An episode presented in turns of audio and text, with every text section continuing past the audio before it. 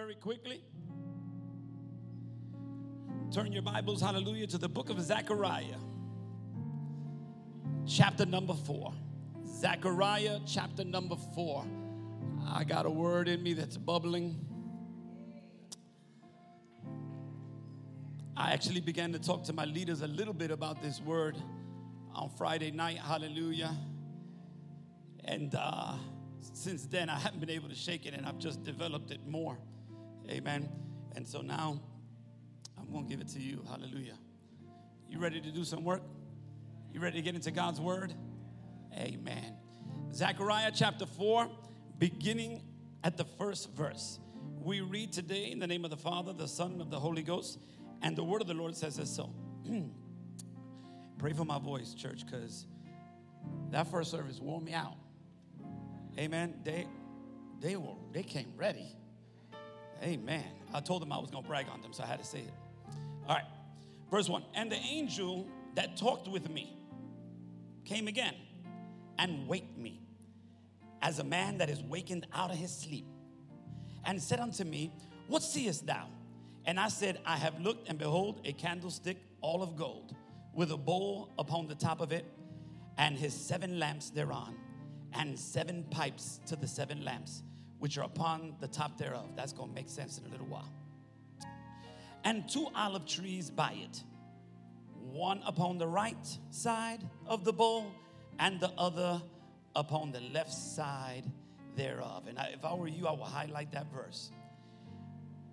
Verse 4 So I answered and spake to the angel that talked with me, saying, What are these, Lord? What are these, my Lord? Then the angel talked with me, answered and said unto me, Knowest thou not what these be? And I said, No, my Lord. Then he answered and spake unto me, saying, This is the word of the Lord unto Zerubbabel, saying, Not by might, nor by power, but by my spirit, saith the Lord. Woo! He was given a word to the prophet to give to a builder. Do I got any builders in here? And he said, Tell them to get back to work because it's not going to be by might or by power, but by my spirit, saith the Lord. Verse 7 Who art thou, O great mountain? Before Zerubbabel, thou shalt become a plain. And he shall bring forth the headstone thereof with shoutings, crying, Grace, grace unto it. Moreover, the word of the Lord came to me, saying, The hands of Zerubbabel have laid the foundation of the house, his hands shall also finish it you will finish what you started. And thou shalt know that the Lord of hosts hath sent me unto you. Why? For thou hast, for who hath despised the day of small things? And I'm going to stop right there. I want to talk to you or continue to talk to you under the subject uncommon builders. God is looking for uncommon builders. Let's go to the Lord in prayer. Father, in Jesus' name, add blessing to your word now. Minister to your people in a powerful way today. We thank you for it in advance. In Jesus' name, and the church said, Amen and amen. You may be seated in the presence of the Lord.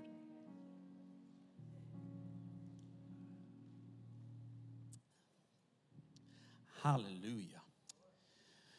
Zerubbabel, just in case you do not know, was a man of God who was called, watch this now, to build the temple. For the last two weeks, we have been talking about Nehemiah, who was called to build the walls around the temple. But today we're to rewind and we're to go back to the one who actually was called to build the temple. His name was Zerubbabel. God called him to build the temple, but because of enemies, he became frustrated and watch this, the work ceased. And because the work ceased, watch this, he became satisfied and accustomed to living somewhere outside of the will of God. I said, because of frustration due to enemies, uh, he stopped the work and settled to live somewhere outside of the will of God. And you know, the amazing t- thing to me about this text, when the angel comes to him in Zechariah 4, you have to understand that the work had stopped for 16 years. 16 years. And so when I read about the angel coming back to him, I almost broke out in praise because it blessed my soul and I felt so much gratitude, watch this, in understanding God's patience in the midst of his people's passivity. I said, God's patience in the midst of his people's passivity. Isn't God amazing? God could have easily got somebody else and said, You're taking too long, man and just pick somebody else to do it. And he's been known to do that on occasion, hallelujah. But if God has been patient with you, you ought to take about 30 seconds uh, and give God a little praise, hallelujah, because you know, you know you know that God has been patient with you. I'm amazed, hallelujah, because this man know he knows he was given an opportunity. He missed it, and yet God sends a messenger. He knows he had an opportunity, missed it. Have you ever been there? and yet God is talking to him again. Oh, he's so good. Hallelujah. It kind of reminds me of a story I heard about a missionary, watch this now, uh, who they gave a car to so that he can get around. Amen. Except for this vehicle, watch this, you had to kind of roll it or push it in order to get it started. And so he found himself, watch this, uh, having to always park on an incline uh, whenever he did his missionary rounds so that when he got out from what he was doing, he can get in the car, take it off park, throw it in neutral, let it roll down the hill a little bit, pop that thing, and get it started. Amen. If he didn't find an incline, he would leave the engine running while he did what he had to do. Amen, somebody. And uh, watch this. Or he would have to call some men to help him push the vehicle in order to get it going again. Are you following me so far? He gets to the place where he gets a little up there in age and he's starting to have some health issue, so it's time to find a replacement missionary. So he, this new guy comes in, amen, and he's training the new guy and starts telling him how to work the missionary vehicle. Amen. So he starts telling him, This is what you got to do. Remember to do this. And while he's talking, the guy pops the hood. The young guy pops the hood. Amen. And while he's still talking, he says, I think I know what the issue is here. And he sees a loose cable and he adjusts it. He tightens it, gets behind the wheel while he's still talking, and he starts that thing up. And to the missionary's surprise, the engine cranks immediately. Are you with me so far?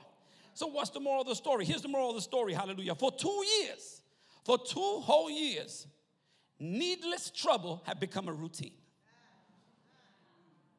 For two years, come on, somebody, hallelujah, unnecessary trouble became a routine.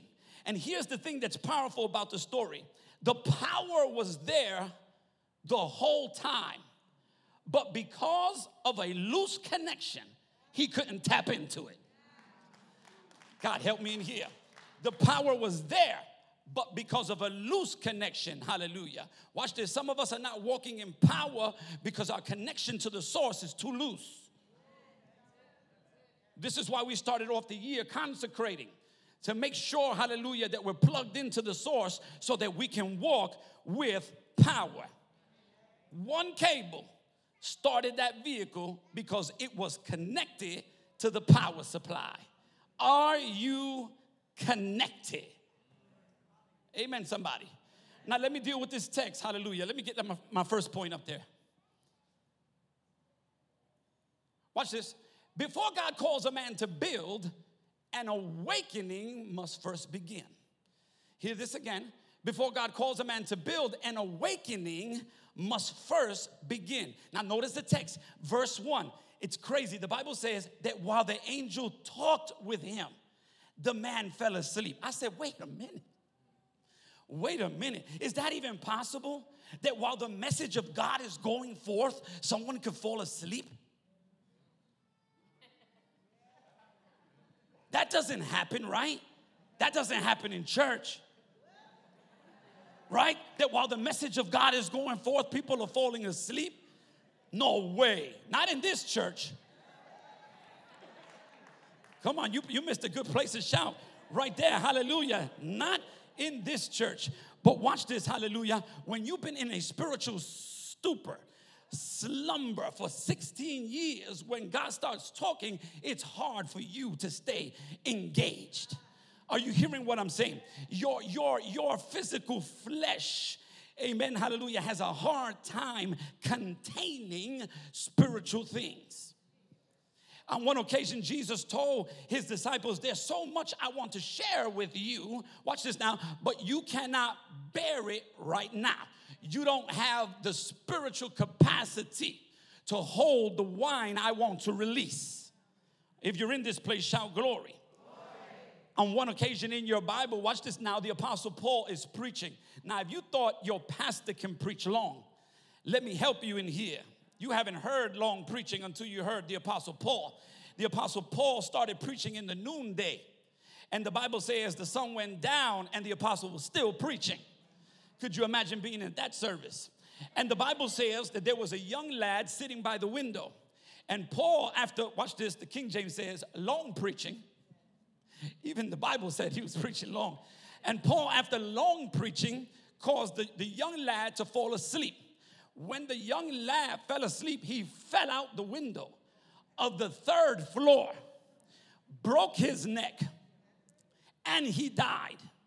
Watch this. It is a picture of a young generation spiritually asleep and injuring themselves as a result. Are you in this place? Because they are asleep to spiritual things. Are you hearing what I'm saying? But Paul, in his graciousness, because anybody else would have been like, well, let me keep preaching. no. Paul goes downstairs, watch this, snaps the kid's neck back in place, because that's what real leaders do. Straightens him out, hallelujah. The kid wakes up, watch this, and comes upstairs to finish hearing the rest of the message. Because after you have had an awakening, then you're ready to listen. Are you blessed in here? Woo, my God, help me in here. Sometimes it's our inability to contain spiritual matters, amen, that cause us to lose our heads in troubling times. Are you blessed in here, church? Hallelujah, Jesus. Let me show you another quick story. Hallelujah, very quick. Luke 9 and 28. It's 9 and 28. I gave the morning service 8 and 28, and it was the wrong text. 9 and 28. Luke 9 and verse number 28. Hallelujah. This is the story of when Jesus takes three disciples up on the mountain. We know this story well, but we usually get it from Matthew's account. Luke is a physician. I like Luke because he's more detailed. He's a doctor. So he gives us something that Matthew left out. And I want to show it to you. Watch this. And it came to pass about eight days after these sayings, he took Peter and John and James and went into a mountain to pray. And as he prayed, the fashion of his countenance was altered. You know, when you pray, you change. I ain't get no amens right there. Because we usually pray, God change her. Oh, God change him. But when you pray, you change. All right, all right. And as, and as he prayed, the fashion of his countenance was altered, and his raiment was white and glistening. Could you imagine Jesus transfiguring right before you? And behold, there talked with him two men, which were Moses and Elias. Now, if that wasn't enough, Moses showed up. When Moses was dead. Ah, but death ain't the end. Moses shows up, representing, watch this, the law. Elijah shows up, representing the prophets. Jesus being the culmination of them. Watch this, hallelujah. An amazing picture, an amazing, glorious picture. You would be amazed, right? To be witnessing that. Watch this who appeared in glory and spake, watch this, of his decease, which he should accomplish at Jerusalem. They were having a conversation about Jesus' exit through the cross. And these three guys are there witnessing that. Next verse. But Peter and they that were with him, are y'all reading what I'm reading? Were heavy with sleep. And when they were awake, they saw his glory and the two men that stood with him. And I, I stopped for a second and I said, No way. Is it possible that God's glory could be manifested and we sleep through it? That God could be moving and we be unaware. That the Spirit of God would be manifesting, hallelujah, and we miss it. Fortunate for them, they woke up. Hallelujah. Are you hearing what I'm saying? But it allows me to know, hallelujah, that waking up is your responsibility. I, I love this text because the angel came to wake him up. And my thing is, God, don't let me sleep through it. If you're moving, wake send an angel, send somebody. Do something, but don't let me sleep through a move of God because I want to be part of that thing. Hallelujah. But oftentimes, hallelujah, we fall asleep. We fall asleep. We fall asleep like Samson did. Now, here's what you got to understand about Samson that's a strong man. Samson has power. But watch this, he lays his head in the lap of compromise. Watch this, he begins to flirt with compromise. And for every time he flirts, he loses power. And for every time he plays, hallelujah, he loses power. To the point, hallelujah, one day he gets up thinking that he has the power he always has, only to find out that it's gone. And it's too late. And the enemy apprehends him and gouges out his eyes. And he loses his vision. Are you hearing what I'm saying in this place? Her name was Delilah. And Delilah means weakness. And the more you give in to your weakness, the more your power is taken away. And then when your adversaries come and it's time to fight, you don't have the power to work with. If you're blessed in here, shout glory. Ooh, on another occasion, the Bible says, watch this, that while men slept, where the men up in here? Y'all didn't want to talk to me now. Hallelujah. Uh, it's time to wake up. Watch this. Hallelujah. While men slept, the enemy came in and began to sow tares. While men were sleeping, the enemy came into their property and sowed trouble. If there's trouble in the house, ask yourself the question Have you been sleeping on the job? If you're blessed in here, shout glory. On another occasion, watch this, Jesus calls uh, three of his disciples, the same one he called to the mountain, he calls them into Gethsemane to pray. And if you know the story like I do, hallelujah, they started out and they fell asleep, hallelujah. Isn't that something, hallelujah? God calls us to pray and we go to sleep. We've been sleeping on prayer. Ain't nobody want to talk back to me. Hallelujah. It's going to get good in a little while. Just let me work this. Hallelujah. I'm going to help you. Amen. Uh, he's calling us to prayer and intercession. Hallelujah. And we're falling asleep on him. He comes back. Hallelujah. Not because he needs their prayer, but he tells them, You got to pray. Because watch this. If you don't pray, you're going to fall prey to temptation. Amen. And so if you're praying, praying taps you in, it plugs you in so that you can get the energy and the power you need to overcome temptation when when it comes, and it will come. Because I will submit to you that from here until glory, you will deal with temptation. And you need to be plugged in so that you can overcome when it comes. If you're blessed in here, shout glory. glory. Hallelujah, Jesus. Mm. Watch this. He calls us to the lost. He tells us to evangelize and reach the people that don't know Jesus. And you know what we do? We do the same thing Jonah does. We go in the opposite direction, hide in a, no, in a low place, and fall asleep. Jonah's at the bottom of the boat. Watch this. Because he decided, I'm not going to do what God told me to do, and I'm going this way. And so, watch this. There we are, not doing what God calls us to do, asleep headed in the wrong direction. And what we don't know is that people's lives are at stake because of our unwillingness to move. Because when God called you, He didn't call you just for you, He called you to people.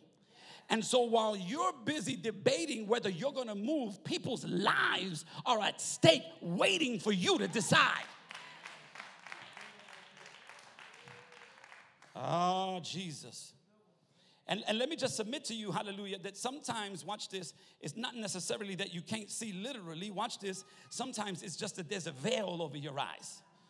Sometimes it's a veil of religion that doesn't let you see things clearly. Are you following what I'm saying?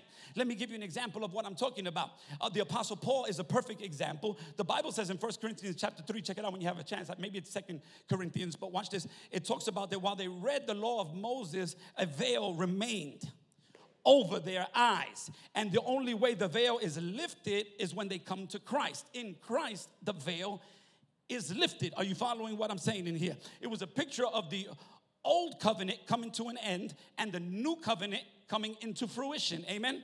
Can I I know that you you guys just came off a fast. So can I teach on another level?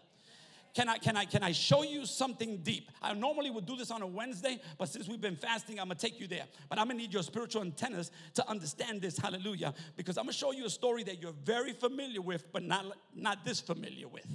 Are you hearing what I'm saying? How many of you are familiar with the story of Jairus' daughter? Jairus' daughter. Jairus' daughter is 12 years old. Watch this, hallelujah. She falls sick, hallelujah. She's unconscious. Jairus comes to Jesus and says, I need you to come to my house and help me with my daughter. She is sick. Jesus says, I'm coming to your house, right? And if you know the story, Jesus and Jairus are walking towards Jairus' house, amen. And all of a sudden, another woman shows up.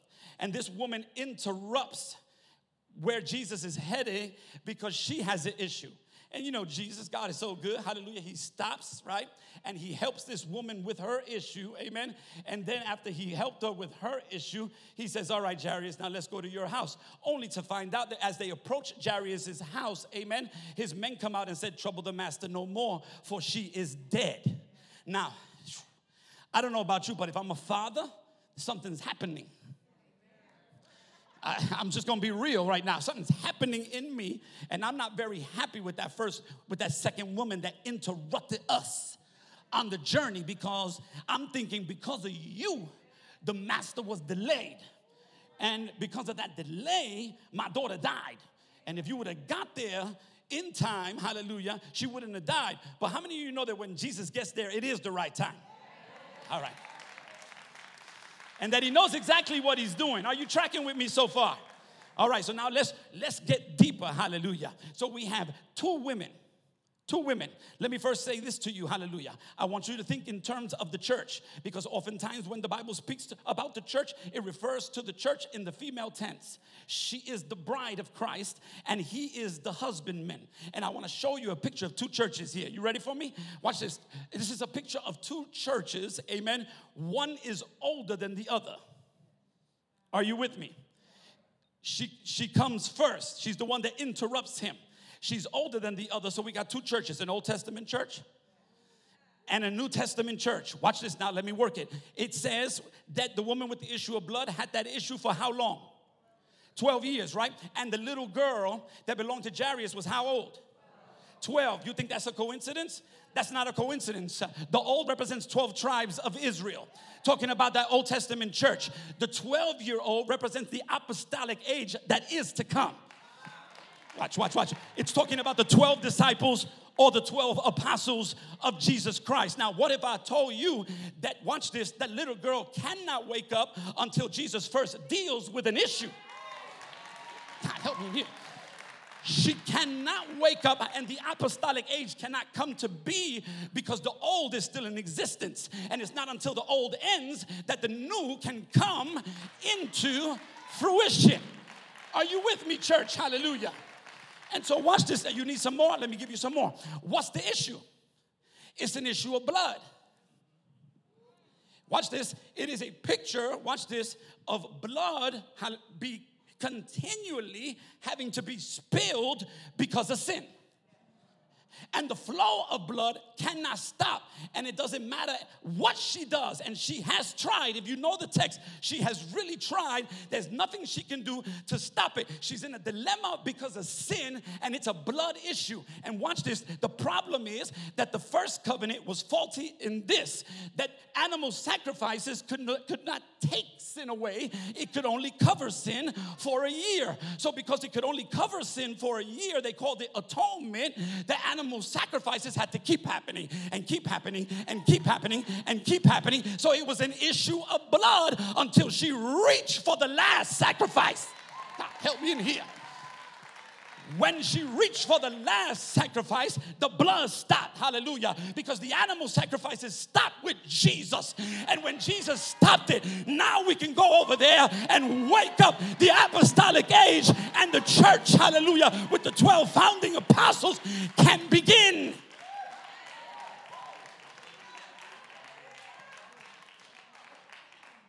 Now I know that's deep, but have you ever looked at the story like that?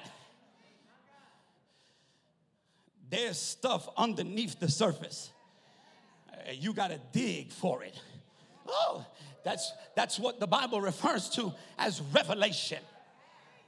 Amen, somebody. That's deep calling unto deep. Amen, church? I could stop preaching right there.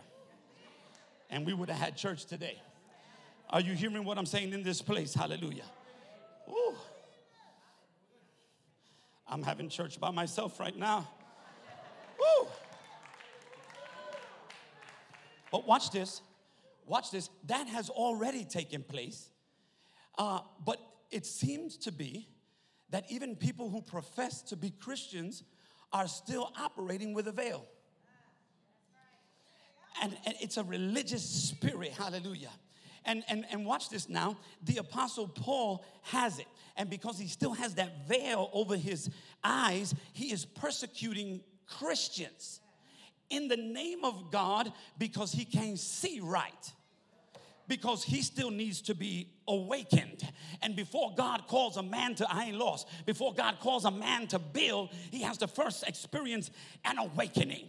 And the Apostle Paul is going to be one of the greatest builders of the church, hallelujah. But right now, he can't see right. And so Jesus uh, intercepts him on the road to Damascus, amen. He has this amazing experience. He falls on the floor. When he gets up, he's blind because up until that point, he has been seeing incorrectly. So God said, I'm going to shut your eyes so I can give you some insight.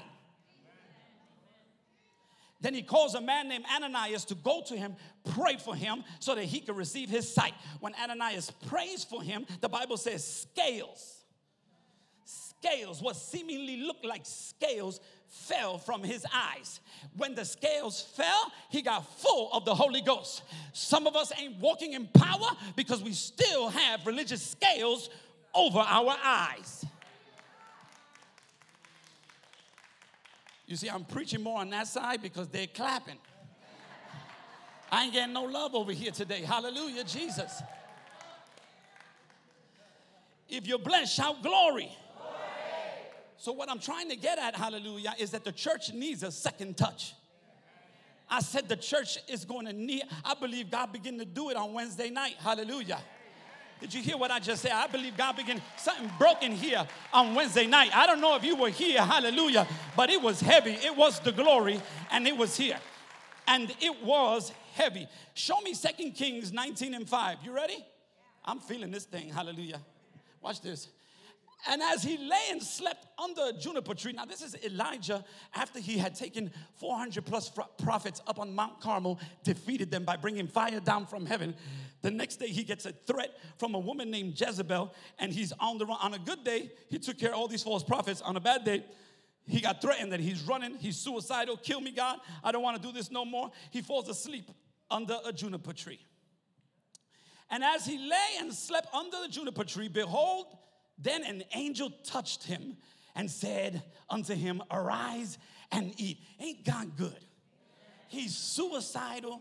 He wants to quit, and God sends a messenger.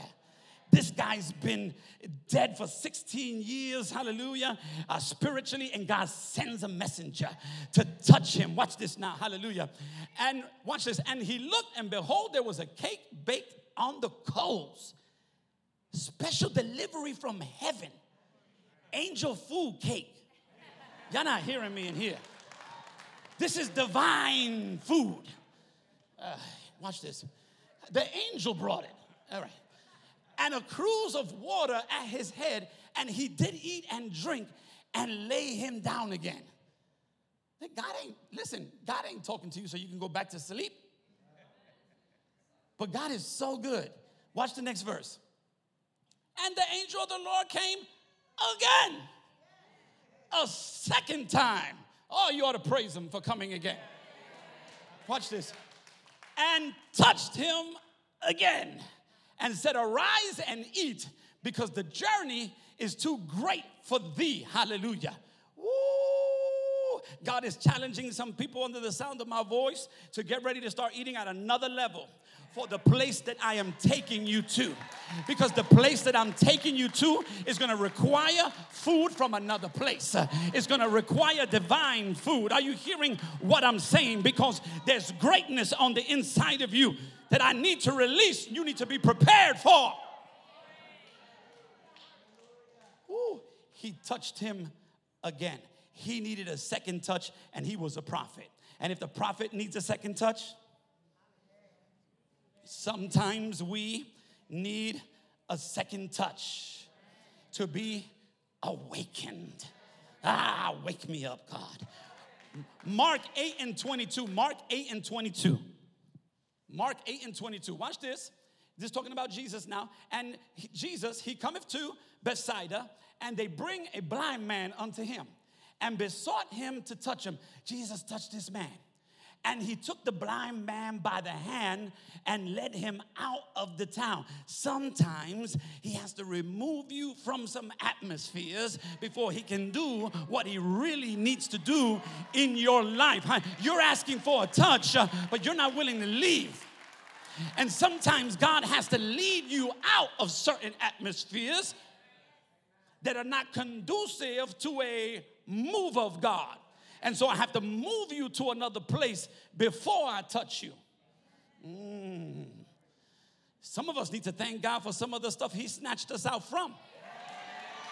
He didn't ask him. He grabbed him by the hand and he took him. And somebody ought to take a little praise break right there. Hallelujah. Because you know that if it had not been for the Lord,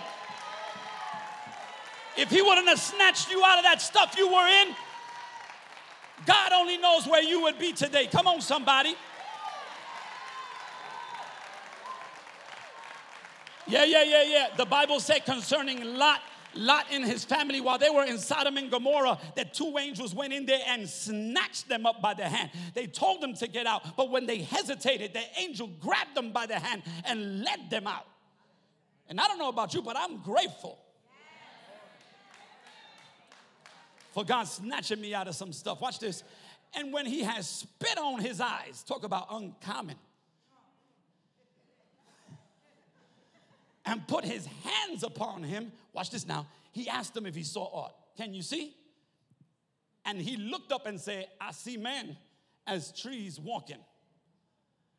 After that, he put his hands again on his eyes and made him look up and he was restored and saw every man clearly. Ooh, ain't your God good? I love the fact that he wasn't satisfied with him seeing blurry. Are you hearing what I'm saying? Because somebody else would have just said, All right, you good. You see better than you did before.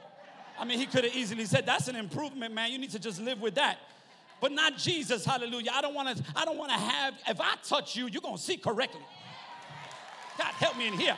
And if I have to touch you twice, if it requires two touches, then I'll touch you again. Uh, do I got anybody in here who would dare pray, God, touch me again? Hey, I remember the first touch, but touch me again, God. Hallelujah. Woo. Oh my God, have mercy in here. Many today, many today are sleepwalking. Sleepwalking. Just because your eyes are open don't mean you can see. Are you hearing what I'm saying in here? And many, and God is not going to build through people who have eyes and cannot see, ears and cannot hear. Are you hearing what I'm saying in this place? You got to come out of your sedated self. You let the world medicate you, hallelujah. But I hear God saying, in this season, I'm gonna remove the scales from your eyes so that you can begin to see clearly.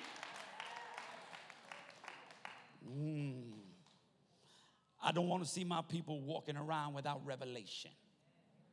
Are you blessed in here, church? Oh, let me give you my second point. Before God puts tools in your hands, this is like a continuation of the first point. Before God puts tools in your hands, He will first examine your eyes. Because watch this, He opens them and now you see. And you can see where you're at, but here's a question do you see where you're going? Do, do you just have eyes? Oh, God, help me. God told a man named Abraham, look from where you are. Not look at where you are, but too many of us could only see where we are. And he said, look from where you are, as far as you can see, you can have. And so before God puts tools in your hands, he's gonna first examine your vision.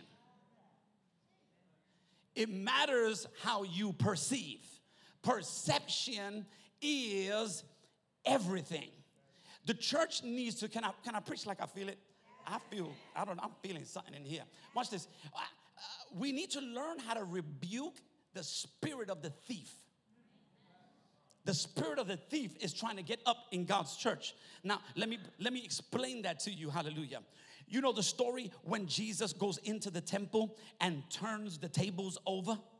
Amen. He was upset. You read that story, you go, My God, Jesus is really mad. Yes, he is. Amen, somebody. He, he goes in there, he turns the tables over. But do you know why? Do you know why? The reason he turns the tables over, watch this, uh, the main reason is because uh, he showed up and the people missed the day of his visitation. He came to his own, and his own received them not. He came and they didn't perceive who he was. Yeah, there was a move of God taking place, and they were unaware. The Bible says he began to weep because he saw the people, watch this now, as sheep without a shepherd. Are you hearing what I'm saying? And he was upset because he knew that the reason the people missed the day of visitation was because of something that was not happening in the church. It wasn't that stuff wasn't happening in the church. It, it, was that the thing the church was built for was not happening. And so he turned the tables over and said these words My father's house shall be called a house of prayer but you have turned it into a den of thieves. And this is why I said the church needs to learn how to rebuke the spirit of the thief that has gotten into the church and gotten us doing a lot of things except the thing the church was really built for. And so, watch this. The church needs to learn how to take a little more responsibility because we're real quick to point out what's happening out there and start talking about how the people in the world are crazy. But Jesus said they acting crazy because something that's supposed to be happening in my house is not happening in my house. And they're missing the day of visitation because we are not praying.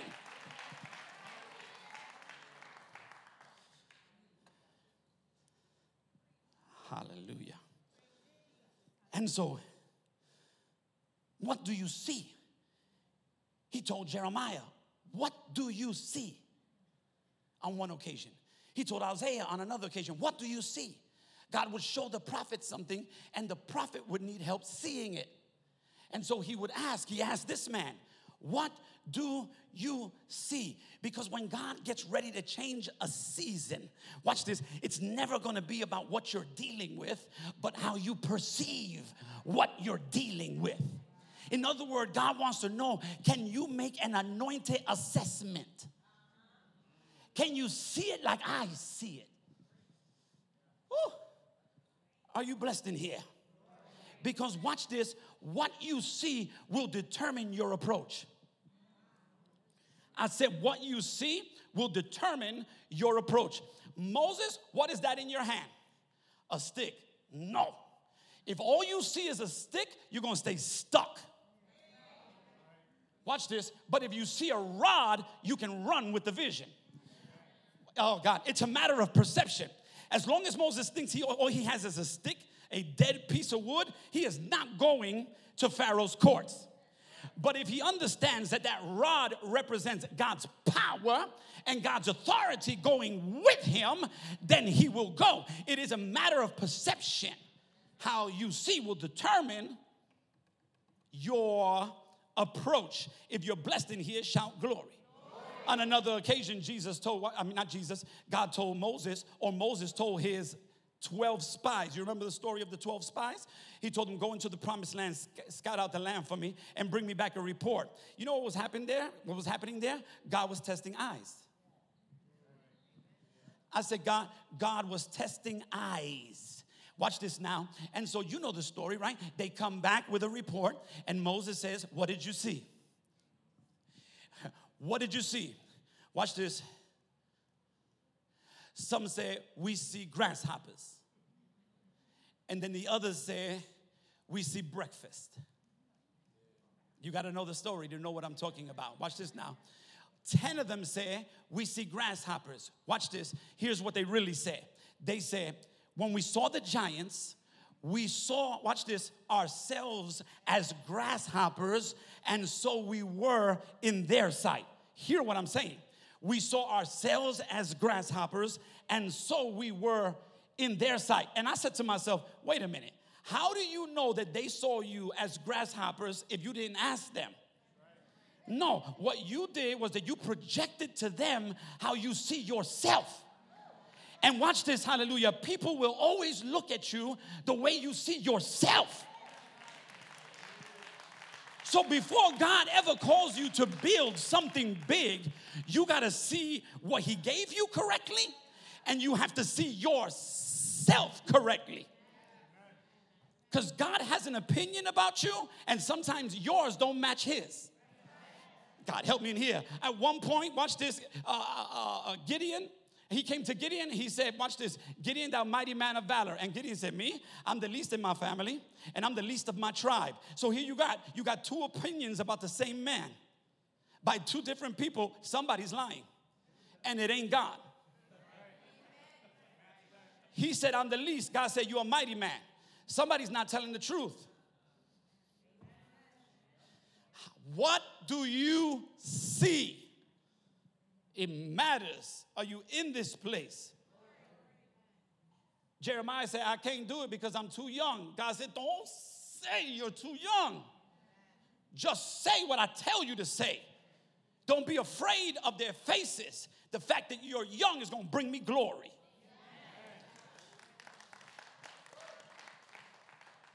Some people won't do what God's calling. My God, some people uh, won't do what God's calling them to do. Hallelujah, because uh, all the stuff they think they need. I, I can't do it because I need this and I need that and I need this and uh, I need that. Hallelujah. Are you hearing what I'm saying? But this is not about what you need. This is about what God, watch this, is setting you up to receive. Don't let your need distract you, but rather let it create an expectation in you. Watch this. The enemy oftentimes torments people who do not know how to walk with a need. The apostle Paul said, I learned to, base, to be a base and abound. In other words, I learned, watch this, to be in want and not to be in want. And, and, and either way, nothing changes. Are you following what I'm saying? So, watch this walking with a need is not necessarily a bad thing. If the woman with the issue of blood ignores her need, she would have never reached for her healing. You just got to know how to walk with a need. See, I walk with a need knowing I'm surrounded by supply. All I need are good eyes. I said, All I need, God, help me in here. All I need are good eyes. But when you don't have good eyes, watch this, it could be right in front of you. It could be right in front of you. And because you don't have good eyes, you don't see it. Ooh, Moses, what's that in your hand? See it correctly. He told the widow woman, What do you have in your house? And she said, Nothing. And she had a flask of oil. And the prophet told, her, What you need, you already have in your possession. Because your, but because your eyes are not good, you keep overlooking something that I gave you.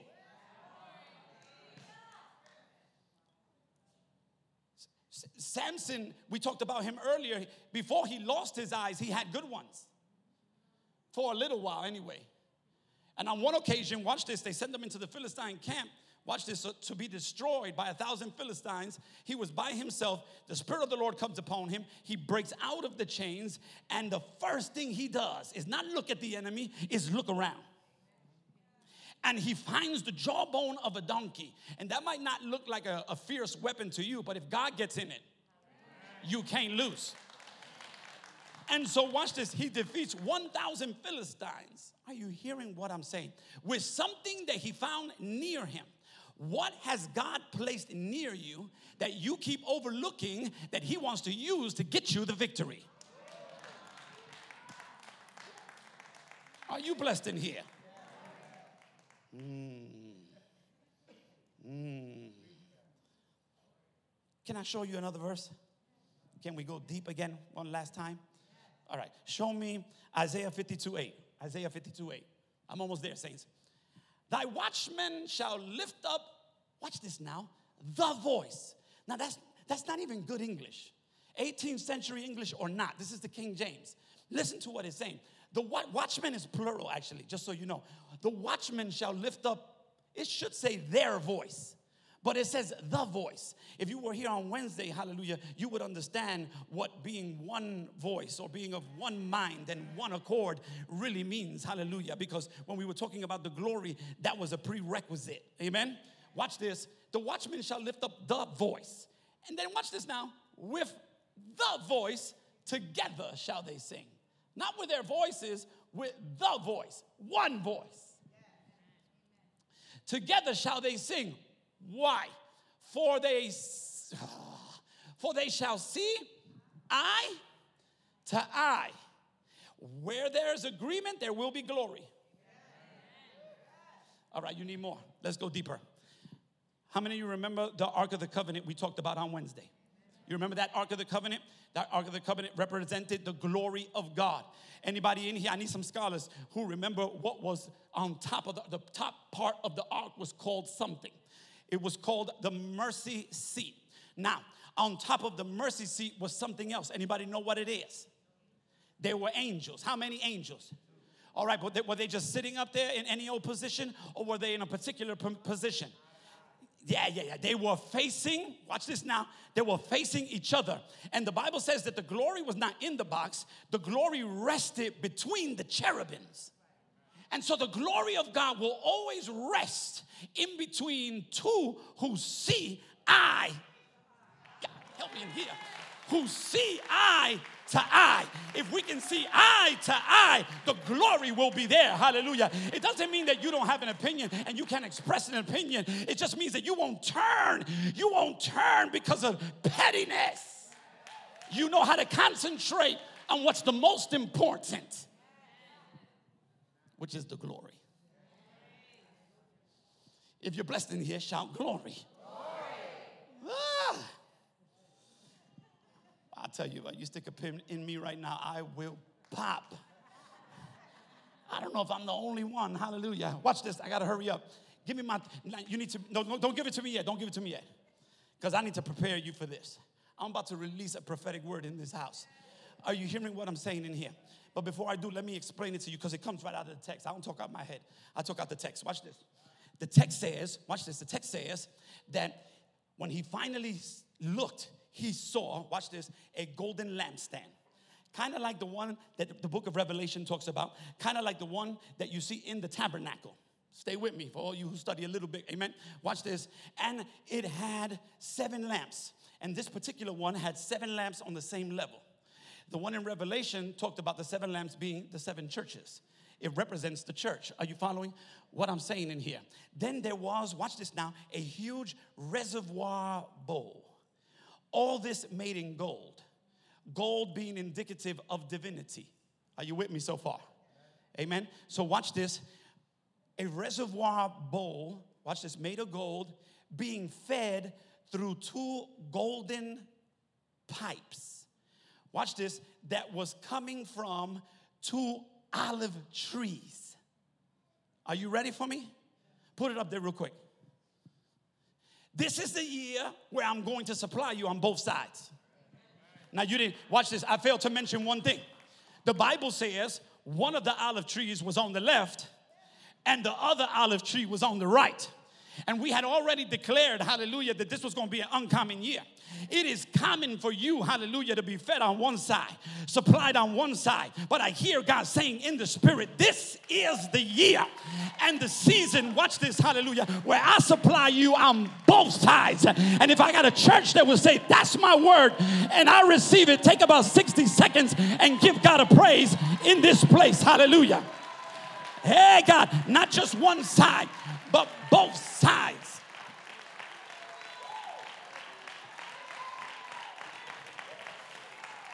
Woo! An unexhaustible flow. Hallelujah. That's what the bowl, that reservoir bowl represents. It was going to continually be fed from two sides, not one side, so that it wouldn't run out. And I came to declare in HPC, hallelujah. And I pray for the other churches too, but I came to declare in here, hallelujah, that you're not just going to be fruitful for a little season, hallelujah, but there's going to be a continual flow. I said a continual flow, hallelujah. Right when you waste it, here comes another one. And right when you finish that one, here comes another one. God, help me in here. It's going to be limitless power. It's going to be an all sufficient power, a power that does not fail, and a power that does not run out. It's gonna be God. I, I, it's gonna be like that widow woman, hallelujah, who the Bible says, hallelujah, they were gonna, she, she was in debt and they were gonna come and collect her sons so they could work off the debt, hallelujah. And that was her situation until the oil started flowing. And let me just submit in here, hallelujah, that when the oil is flowing, you will not lack. I said, when the oil starts flowing, you will not lack. When, listen, she was broke until the oil started flowing. When the oil started flowing, the Bible says that she paid off her debt. She sold the oil, paid off her debt. Hallelujah. Come on, somebody. And lived off the rest. Why? Because the oil started flowing. When the oil starts flowing, God help me in here. You cannot lack You know that story. The oil just kept flowing. As long as she kept bringing vessels, as long as there was vessels, the oil was flowing. As long as there was vessels, God took the bottom out of it. Hallelujah. And it just kept coming down. You cannot like when that oil starts flowing. And I hear God saying, it's going, I need somebody who believe, man. I need somebody, hallelujah, who's not allowed their situation, hallelujah, to put you to sleep and you can't receive a prophetic word. I'm going to supply you from both sides.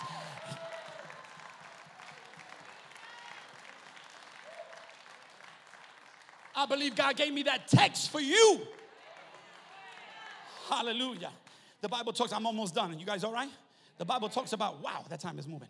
The Bible talks about, watch this, uh, Matthew 25 talks about 10 virgins. You know the parable of the 10 virgins? The Bible says about the 10 virgins, watch this, hallelujah, that five of them took lamps and the other five took lamps. But the five foolish ones uh, didn't take extra oil.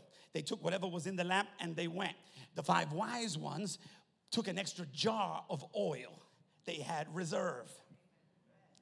And the Bible says, watch this, hallelujah, that they got close, hallelujah, to their destination. They started talking about the bridegroom is coming. The bridegroom is coming. Amen, hallelujah. And watch this, it was late at night, it was dark. Watch this now. And so the ones that didn't have oil ran out and couldn't see. And so they ran to the ones that had oil and they said, Let us borrow some of your oil. And you know what they said? No. Now you might now you might be here and going, man, that's messed up, man. We brothers, and we, you know, ain't we see, my God, you can't help a brother out. You, you can't help a sister out. I forgot to bring some oil. And they said no, because there might not be enough, hallelujah, and we don't want to miss our visitation. Watch this. But here, here's what they were really saying. Hallelujah. Watch this. This my oil. And watch this. While you could borrow vessels, you can't borrow oil. I said, you could borrow vessels, you could borrow lamps, but you can't borrow oil. Hallelujah.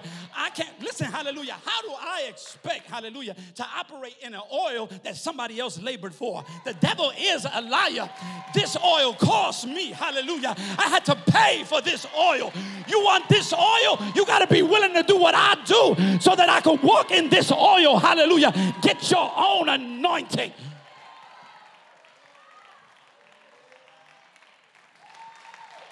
Do you hear what I'm saying? And the Bible says, watch this, the bridegroom came and they missed it. You miss it because you had no oil.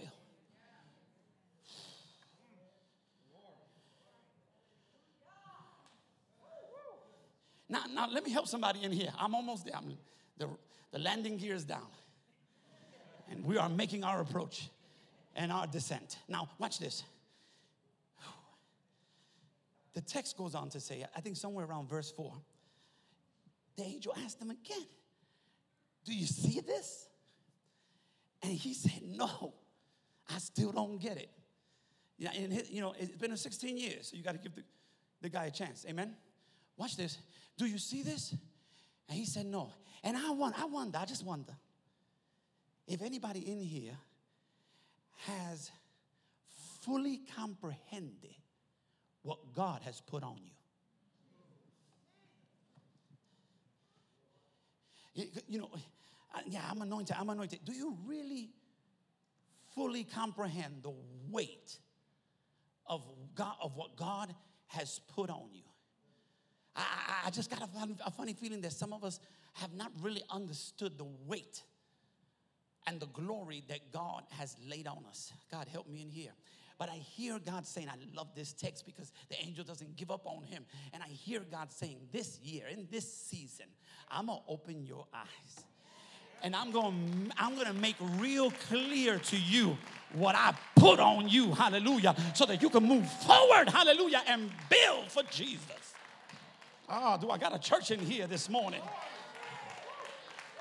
Woo! Listen, it's coming, it's coming from both sides. It's coming from both sides. Hallelujah. You know how you know why that really blesses me, amen? Watch this. It blesses me because it lets me know that whatever I have to confront, when it stands in front of me to block me, it's gonna get hit with the oil. God, help me in here. And whatever attacks me from behind is going to get hit with the oil. Hallelujah. And the last time I checked, the Bible says that the anointing breaks every yoke it's a breaker, hallelujah. And because it's coming from both sides, hallelujah. If you block me, it's gonna hit you. And if you attack me from behind, it's gonna hit you, hallelujah. Because it's not by might nor by power, but by my spirit, saith the Lord. Do I got a church in here who's ready to walk in the power of the spirit? Give God some praise in here. Praise Him like you know it's true.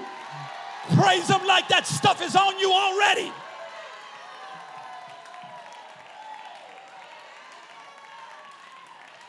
Woo! Hallelujah. Hallelujah. Woo! Woo! You cannot master what you don't understand. But God said, I'm going to make it real clear Woo, in this season, you're going to learn how to maneuver your mantle. I say you're going to learn how to maneuver your mantle. Are you hearing what I'm saying in here?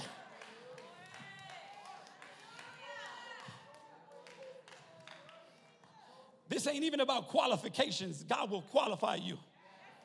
As a matter of fact, I hear God saying, in this season, you're not going to get what you deserve. You're going to get what I decide. God, help me in here. You might not even deserve it, but if God decides it, that's why he said, I know I'm gonna go forward. Watch this go forth with cryings of grace.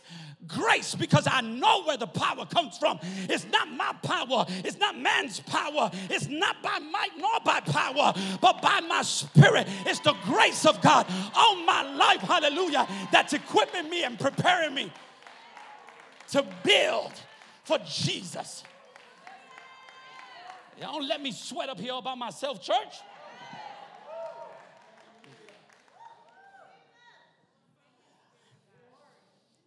I got to land because some of us are ready to eat. Woo! God have mercy in here. Jesus said, Upon this rock I shall build my church. Except the Lord build the house. You ain't building it.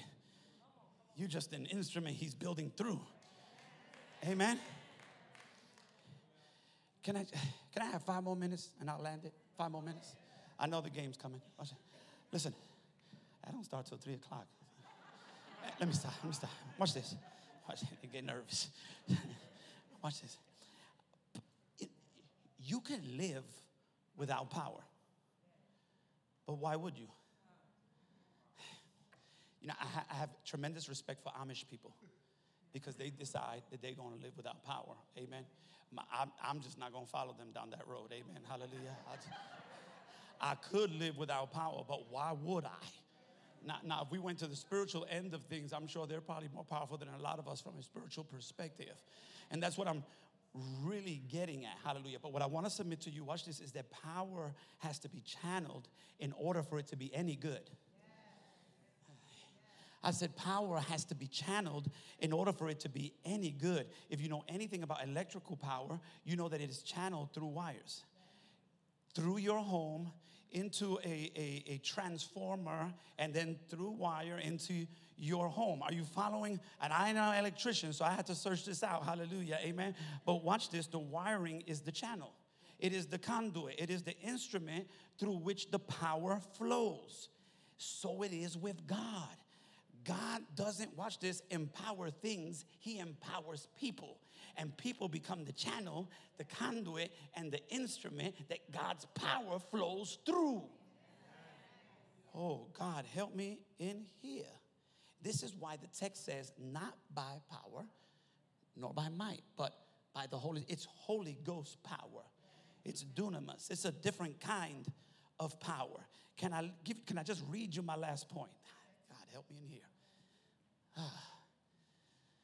no anointing goes untested.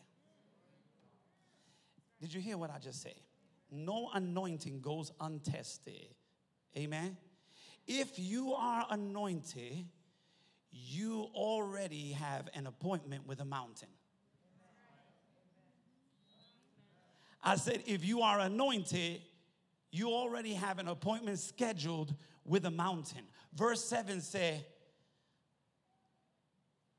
What mountain is this that stands before Zerubbabel? You shall be made a plain. Oh, God, have mercy in this place. Did you hear what I just said? Hallelujah. And so, watch this, hallelujah. Mountains are part of the process, conflict is part of the process. But you need to know how to deal with mountains biblically. Amen. Because I hear the Lord saying in this season, if you'll talk to it, you won't have to climb it. I said, in this season, if you talk to it, you won't have to climb it. Because here's what you have to learn as a Christian about obstacles obstacles were meant to be spoken to. I said they were meant to be. Jesus says, Speak to the mountain. Hallelujah. Watch this. He didn't say, ask your pastor to speak to your mountain. Your mountain knows your voice, and your mountain is waiting to hear your voice. And your mountain will, will move, hallelujah, when it hears your voice. When you speak to that mountain, hallelujah. When you understand that obstacles were meant to be spoken to.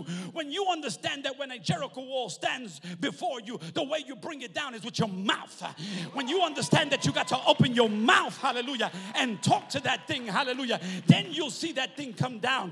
When a Goliath, when a giant stands before you to block you and starts talking to intimidate you and says things like, Little boy, why do you come at me with sticks like I'm some kind of dog? Hallelujah. I'm gonna cut your head off and I'm gonna feed you to the birds. And the little boy don't get intimidated, hallelujah. He opens his mouth and he says, You come at me, hallelujah, with weapons, hallelujah, and vain words, but I I come to you uh, in the name of the Lord, hallelujah, who has given you into my hands this day, this day this day. And when I finish with you, I'm going to take your head off and I'm going to feed you to the birds. Hallelujah.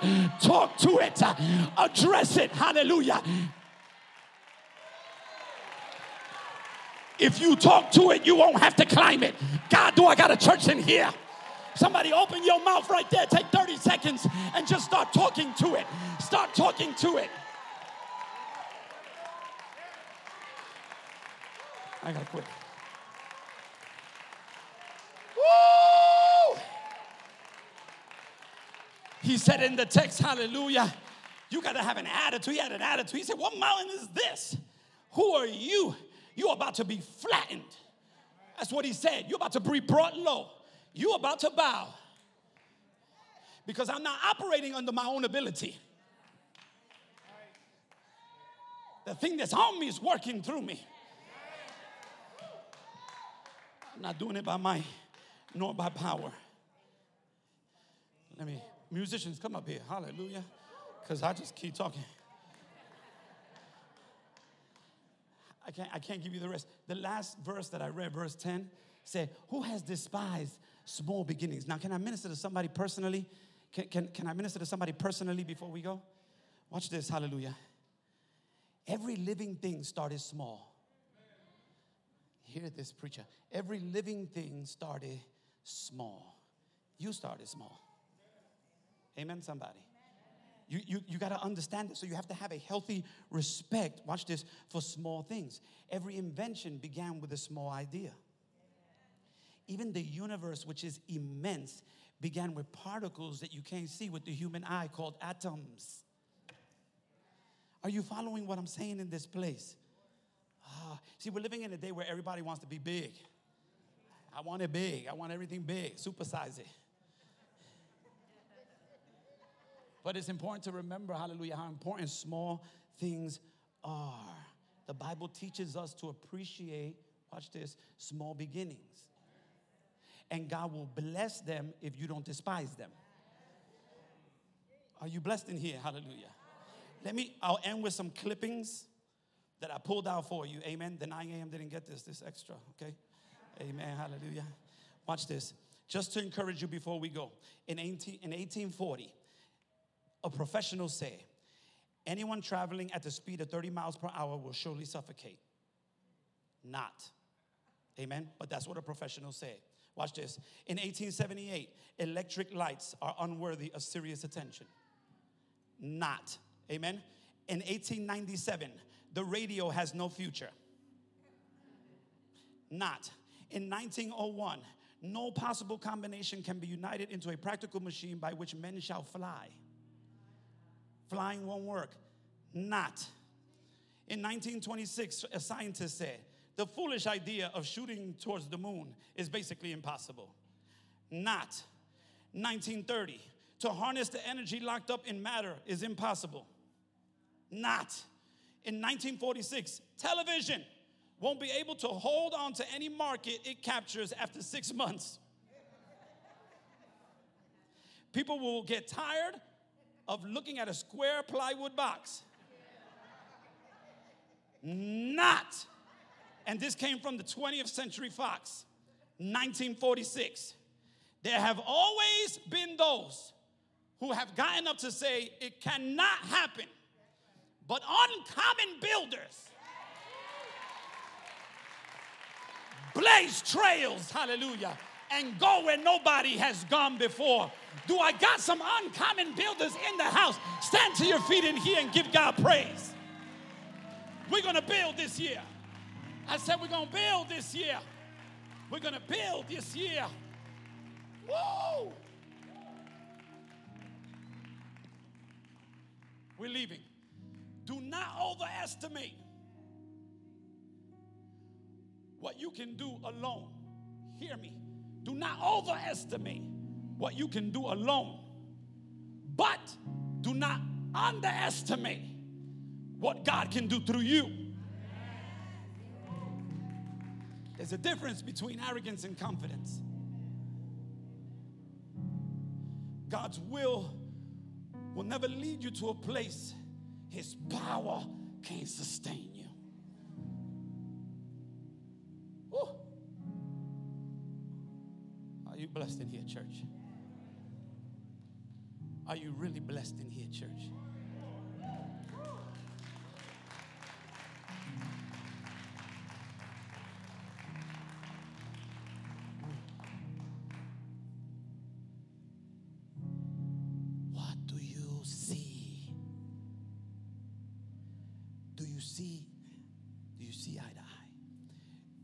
See people correctly? He touched the blind man and his eyes opened, and he asked him, What do you see? He said, I see men as trees walking. Watch this. And Jesus said, I can't use you greatly if you can't see people correctly. So he touched them again and he said, Now I see all men clearly. Can you see Sees them? There's an old song I like that said, Give me your eyes for just one minute. Give me your eyes so I can see. I, I want to see like you see. See, because a lot of us look at the dirt and point at that, not realizing that He puts treasure in earthen vessels. And that oftentimes, in order to get to the treasure, you have to get through the dirt. But if all you do is find dirt, that don't make you spiritual. That's easy. You hang out with anybody long enough, you're gonna find something to talk about. The real challenge is can you really see? The kingdom of God is like hidden treasure that when a man finds it, watch this, he goes and sells all he has so that he can purchase the whole field in order to tap into the treasure. See, we just want to we want to go through shortcuts and we just want to tap into the good of people. But you're not going to tap into the treasure until you buy the whole field. Dirt and all. And so the religious scales have to be moved so that you can really see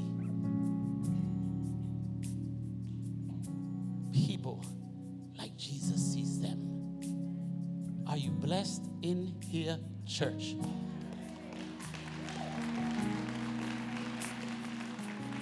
Lift those hands. We're leaving, but can we just praise Him a moment? We're leaving.